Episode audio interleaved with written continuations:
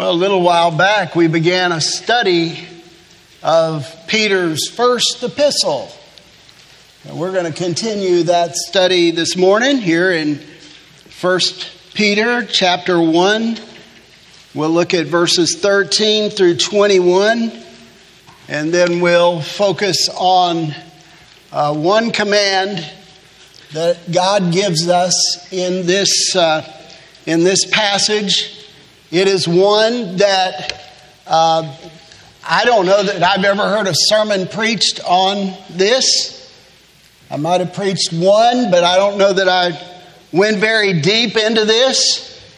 But uh, I think it's time we take a closer look at the command of the Lord here and what it means for us. First Peter chapter 1, we'll read verses 13 through 21 and we may or may not make a comment or two as we read it. Verse 13. Now, we indicated last time we were together, verse 13 is a hinge verse in 1 Peter. It gets us from the introduction and the indicatives, that is, who we are in Christ, who we are because of Christ what he has done to save us. And from verse 13 on, we have, uh, well, all the way through verse 2 of chapter 2, we have four imperatives, four commands that he gives us. Based on who we are, God then gives us commands to follow. But it's always what God has done and then the imperative. Man likes to put the imperatives first, the commands first. What do I need to do? What do I need to do? What do I need to do? Well, first, you need to look at what God's done.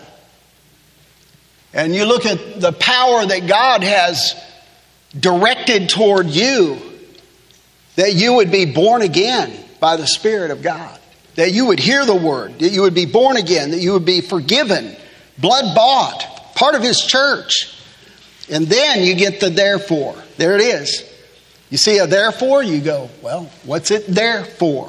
Well, it's there because of what was spoken previously, and it's there because it opens up a door to our life lived before God.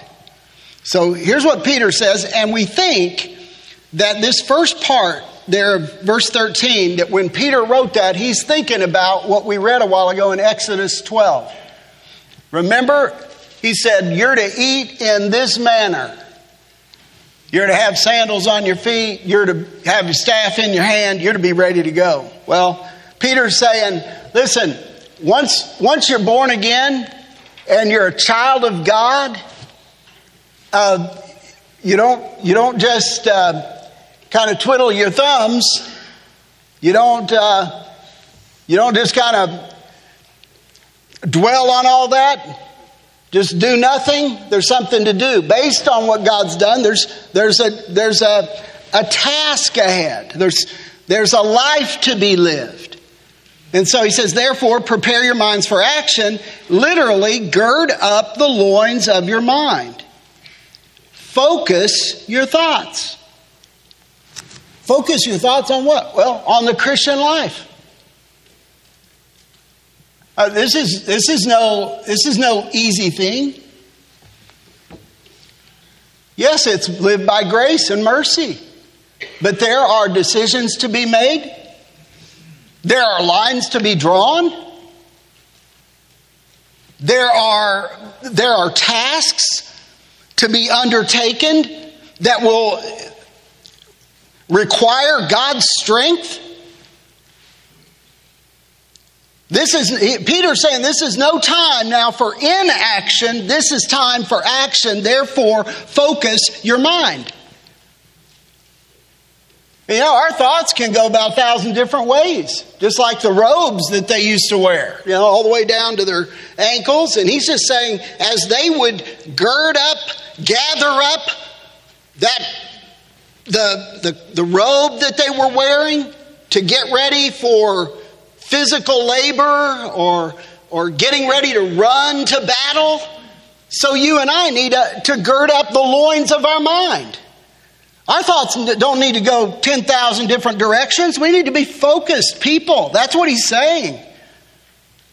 And he'll give us more reasons for that later, but just, just because of what God has done for us, the fact that we're exiled, aliens, scattered, living in this world that is not our home. He says you need to gird up your loins for action, prepare your minds for action. Keep sober in spirit. Be sober. Be sober. Fix your hope completely on the grace to be brought to you at the revelation of Jesus Christ. That's the first command right there. Fix your hope. That was last Lord's Day. And that hope is a hope that is full of desire, looking toward what God has for us, not in this life, but in the future. The revelation of Jesus Christ is a reference to his return. And you can link that back with the inheritance that God has for us there in verse 4 that Peter talks about. We have an inheritance as children of the Father. The Father has an inheritance for us. It is reserved, there it is in verse 4. Reserved where? In heaven for you. So he says, Fix your hope on the grace to be brought to you at the revelation of Jesus Christ. By the way, notice he's always dispensing grace. You know, when he came the first time, Paul, uh, John said, we, we observed his grace. He was full of grace and truth. Well, when he comes the second time, he'll be bringing grace to his people. He says, as obedient children. There we go. Think about that. Obedient children. As obedient children, we're, we're born again. We're, we're children of the living God. As obedient children, do not be conformed to the former lusts, which were yours in your ignorance. But like the Holy One who called you, be holy yourselves in all your behavior. Because it is written, You shall be holy, for I am holy. In verse 16, we have a direct quote from Leviticus 19, verse 2 You shall be holy, for I am holy. If you address as Father the one who impartially judges according to each one's work, Conduct yourselves in fear during the time of your stay on earth. So, what he's saying here is okay, God is our Father. Yes. Amen? God's our Father. He's also our judge. Don't forget that. Sometimes we separate those ideas, but he says, Your Father is the one who what? He impartially judges. He is our judge according to each one's work. Therefore, what? Conduct yourselves in fear, in reverential awe of God during the time of your stay on earth. It's interesting. He, he kind of, the reference, during the time of your stay on earth. This is a temporary situation. We, we get to thinking in our own minds, this is the end all. It's not the end all. The one with the most toys is not the winner. It's the one who lived before God in a humble manner. It's the one who conducts himself in fear, in reverential awe of the Father, knowing that that Father in heaven, our Heavenly Father, is the judge. He is looking at our lives, He is weighing our lives, knowing that you were not redeemed with perishable things like silver and gold. You stack up the silver and pile up the gold. Insufficient to redeem you from a life of sin. Insufficient to redeem any of us from a life of sin. We were not redeemed with perishable things like silver or gold. So why would we why would we attend those things? From your futile way of life inherited from your forefathers. That's a, that's the life of sin. a life with no purpose, no direction, a life lived in bondage and ignorance, a life of sin, a life of unbelief. He says, We were not redeemed with those things that are perishable, silver and gold. He says, But with what? Precious blood, as of a lamb, unblemished and spotless, the blood of Christ.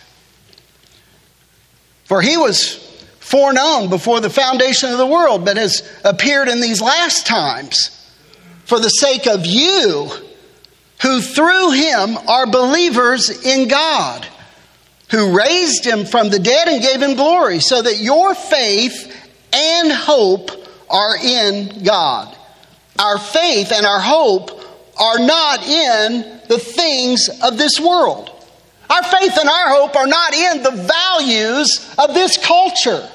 Our faith and our hope are in our Father and in His Word and what He's revealed to us as far as His will is concerned. Our faith and our hope is not in physical things of this life. Our faith and our hope, right there it is, are in God.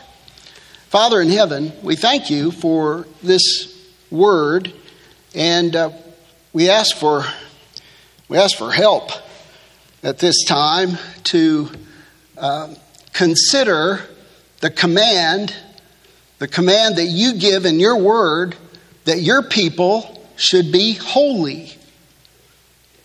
And then you give us the reason for that, and it's, it further staggers the mind because you said, Be holy, for I am holy. So, Lord, help us with this. And uh, we'll give you all the praise and all the glory forevermore. In Jesus' name, amen. Now, typically, this idea, this thought of God's holiness. I mean, what do you think of? When you think of God's holiness, I think of something that is attributed to God alone. God's holiness, what, but what is that? So that's something I've been wrestling with all week is okay, God, you know, I like this command. It is, uh, it's, it's a beautiful command. It's easy to memorize. But Lord, would you help us to bring holiness out of the sublime and into our lives, into a reality that we can uh, begin to understand? Uh, if you start reading on the subject, uh, most will start out with uh, this is a difficult thing to understand. It's like the sum total of God's attributes at a 100% maximum, and that's what makes him holy or set apart from his creation. And then we have this command that says, and it's this is a good translation. This is solid. Be holy yourselves also in all your behavior. And then he gives us another warrant for that. He says, Because it is written, and he quotes that Leviticus 19, 2, you shall be holy, for I am holy. So I was like, Lord, I where where do you even start? So I think I got some direction. This will not be the last thing said on holiness. This is like holiness 101. And I don't even know that I understand the full thrust of this. Right? This is like beginners. I mean, how many sermons on holiness have you heard? What's your understanding of holiness? I know we got some folks that think, you know, if you if you uh, wear plain clothing and you know, like um, dark, uh, dark pants, dark shirt, suspenders, a hat, ride around in a buggy, you're holy. So I have to ask, is that holy? I mean, you know, they would say they're set apart. We got some, some folks think, well, it's, you know, it's a hairstyle. And the, the minute someone brings up hairstyle, I think, God, why couldn't you have just said, all bald people are holy? well, we'd all know that. He didn't say that. That's what. so we don't want to talk about hairstyle. I was I got an amen from a couple bald people, but that doesn't matter. So what I mean, what what is this? What how do we how do we understand it? How do we live that out? So uh, so the title of the sermon is "Be Holy," um, and I think. Um, have you ever have you ever signed up for something either online or you and there's terms and conditions and then you try to go ahead and sign up but you don't check the box that you read it? Have you done that? I do that. And then how many of you check the box and you don't have a clue what those terms and conditions are because who's going to read the fine print? So this is be holy or uh, terms and conditions. Terms and conditions. So uh, I thought, okay, Lord, just uh, help us to, to start at the ground level, like something we can understand, and get our begin to get our minds around holiness. It is it is interesting. A lot of times, folks will immediately they point to something they do or something they don't do as far as holiness is concerned. So I think we start out, we say, holiness is an inside work. It starts with the heart. Because the fact is, you can wear what you wear, and you can drive what you drive, and you can still have hatred in your heart. You can still have um, un- unholy thoughts in your mind. You can still be an unbeliever at the core. So holiness, like like most, if not all, the stuff that God does for us, He does in us. And that's where it starts. It starts with the heart. It's a matter of the heart. So we got three points. I I think I know why they're in the order they're in, but uh, anyway, first point in this, uh, as we think about holiness, living a holy life before God. Uh, I look around, I see um, folks of all ages, I see the younger, I see the older. I just, I really want you to get this is really important to God, and I want it to be as important to us as it is to Him. Number one, accept a C C E P T, accept who God made you to be. I got verses. So we go to Genesis 1. Genesis chapter 1. Verse 26. You know, we, we start reading about the origin of man. And we find out that, you know, while God did create monkeys, uh, man did not descend from apes or monkeys because man is different.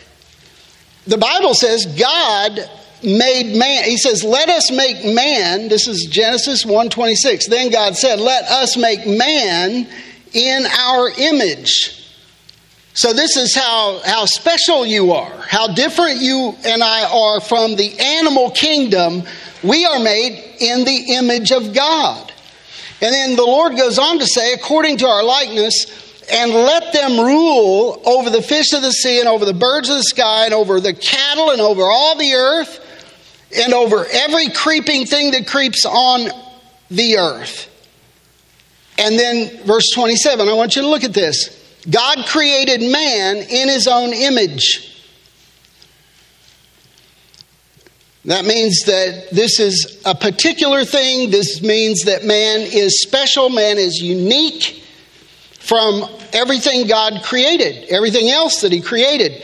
In the image of God, he created him. And look at this male and female, he created them.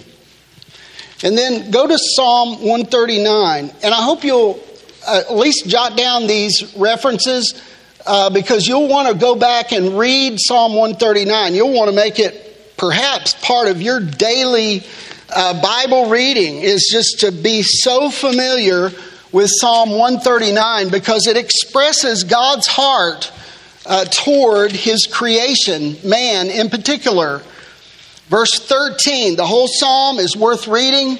We'll start in verse 13 and move on down. This is what the psalmist acknowledged. He says, For you, he's speaking to God, you formed my inward parts. The word there is kidneys. Yeah, kidneys. It's, uh, it just has to do with the core of our being. Who's responsible for the way you feel, the way you think, your desires, your ambitions? Who's responsible? Who weaved you together? Who wired you? No, it wasn't T Mobile. It's God. God wired you. God is the architect. God is, God is the maker. He says, You formed my inward parts. You wove me in my mother's womb. I will give thanks to you, for I am fearfully and wonderfully made.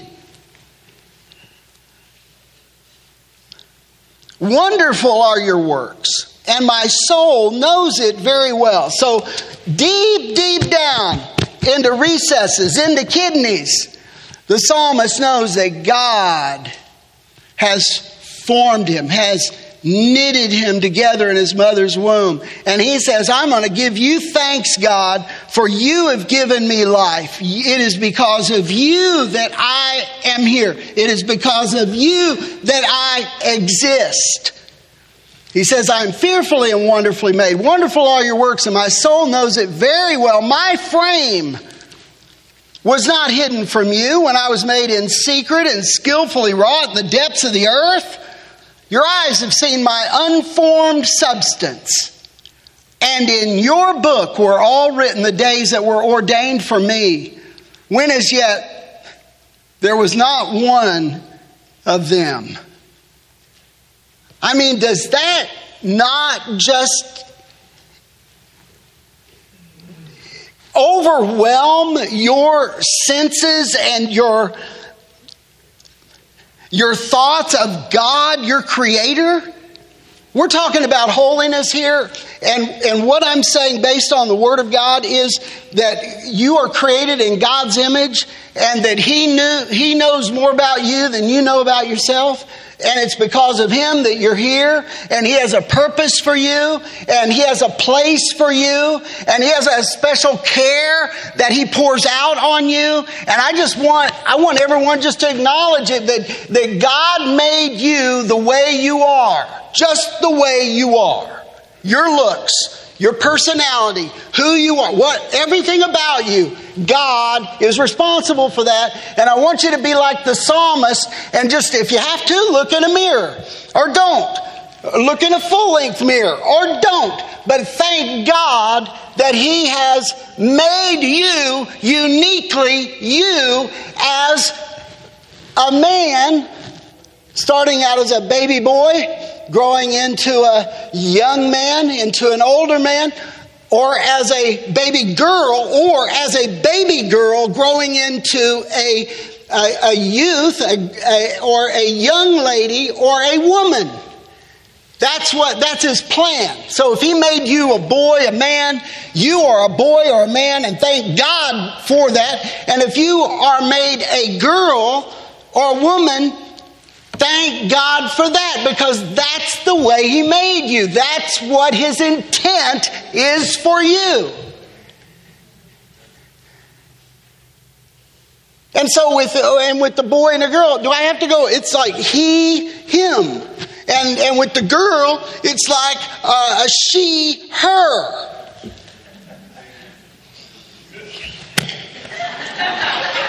And if you'd have told me 10 years ago that we would have to put it in those terms, I would have said, You know.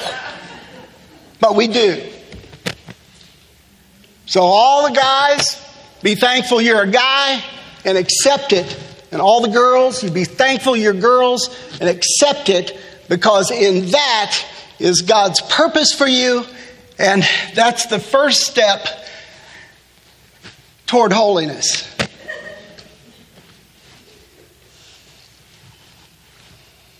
I'm not going to sit around all day and wish I had more hair. This is just the way it is. I'm thankful for that. God, thank you. I don't understand it. I'm thankful for that.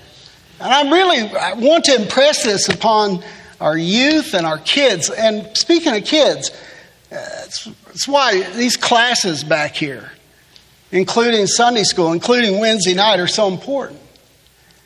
Because even, even in the toddlers, even with the youngest, they're hearing the stories of God's creation. And that, and that God created them uniquely them. And that's reinforced from the Bible.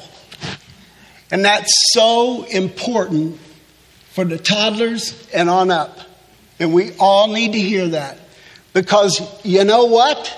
The culture says something completely, diabolically different than that.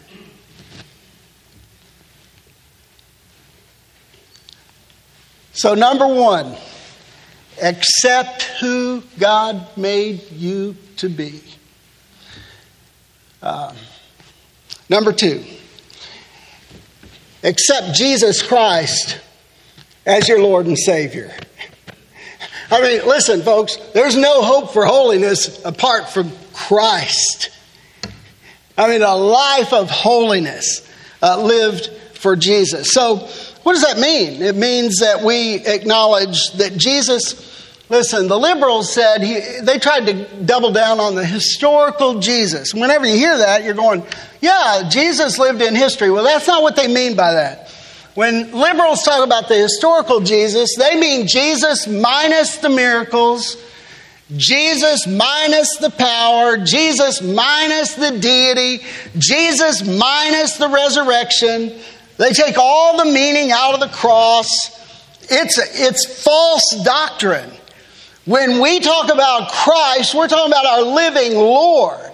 We're talking, uh, uh, we're talking about Jesus come from heaven, born of a virgin to live on earth, and then to live according to the will of his Father. Yes, he, he he performed miracles. He, he healed the lame. He, he, he made blind eyes see. He, he cured leprosy uh, while he was on earth. This is the Jesus of the Bible. This is the, this is the true Jesus. This is what he did. And we believe his teachings as well. When Jesus said, I am the way, the truth, and the life, he wasn't just joking around. He wasn't just offering man another option for heaven. No.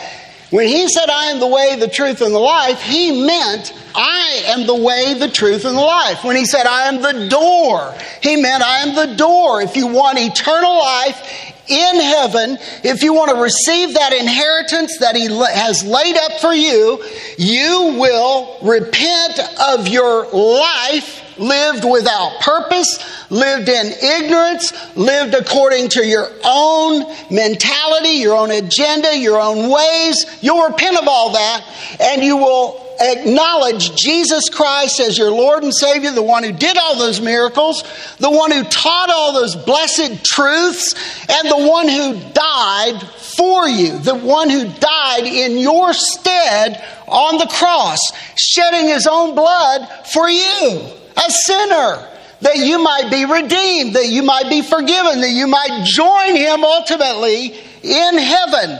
That's the one we believe. Accept Jesus as your Savior. So, how do you do that? Well, you acknowledge that He is who He said He was.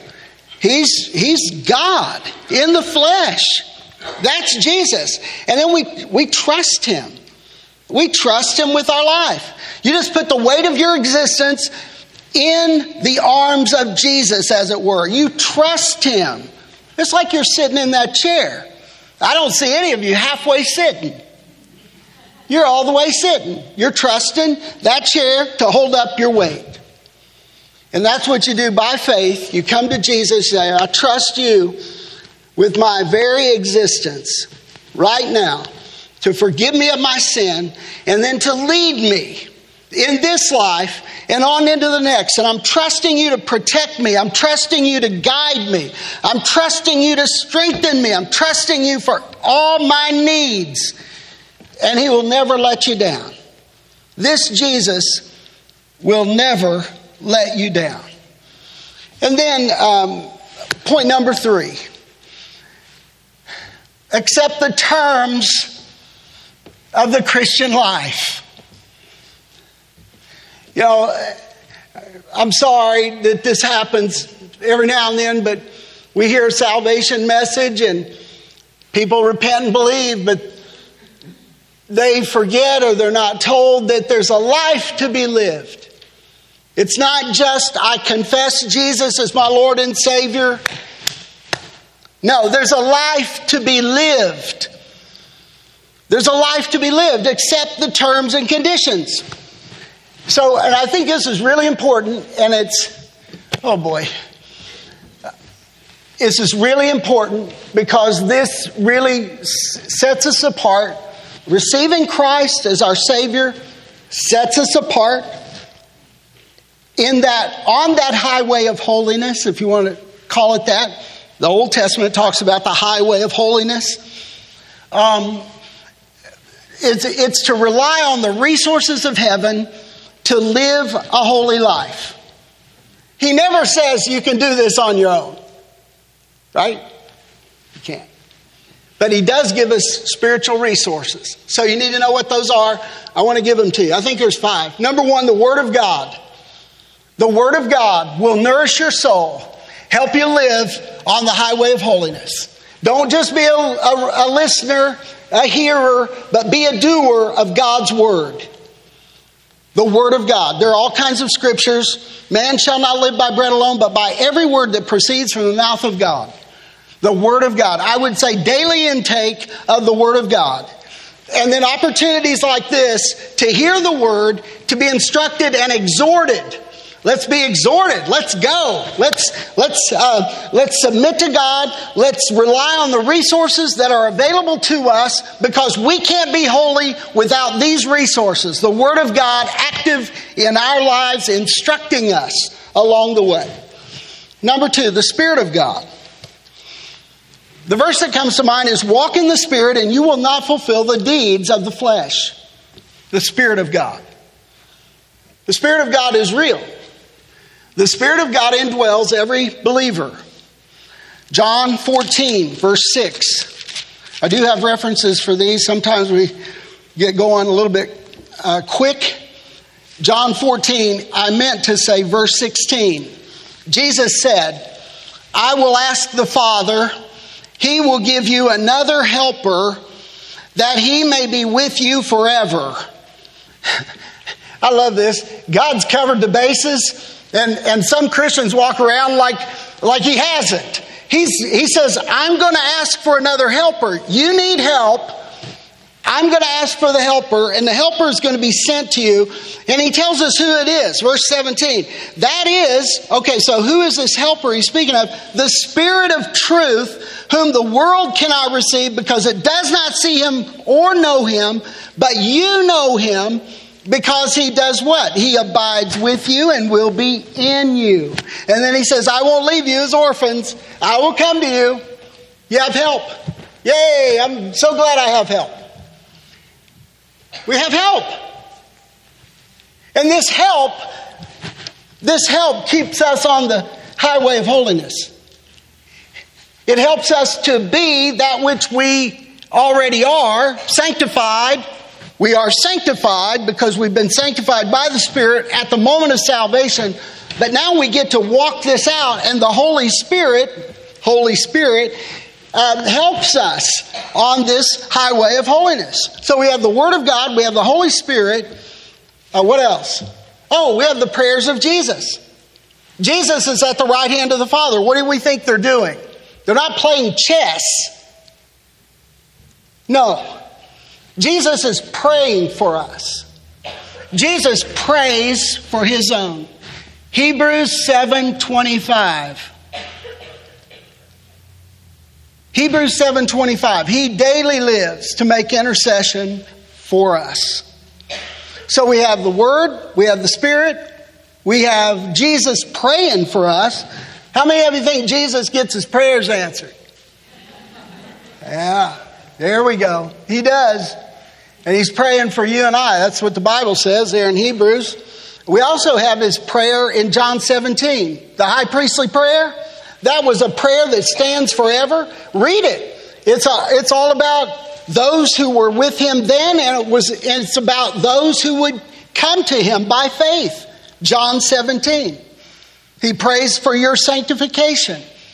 He prays for your holiness. That's our Lord. What else? What else about the Christian life? Terms and conditions. Anything else you need to know? Yeah. There's going to be trials. There's going to be trials. But what does Peter tell us in chapter 1? He says these trials will perfect or strengthen or refine your faith. First Peter. I need constant reminder on the reason for trials. Right there it is. If necessary, this is verse 6, chapter 1, 1 Peter. If necessary, you have been distressed by various trials. And then he gives us a so that. Why would we be distressed by various trials? Well, we would remember Romans 8 28. All things work together for the good, for the good to those who love God and to those who have been called according to his purpose.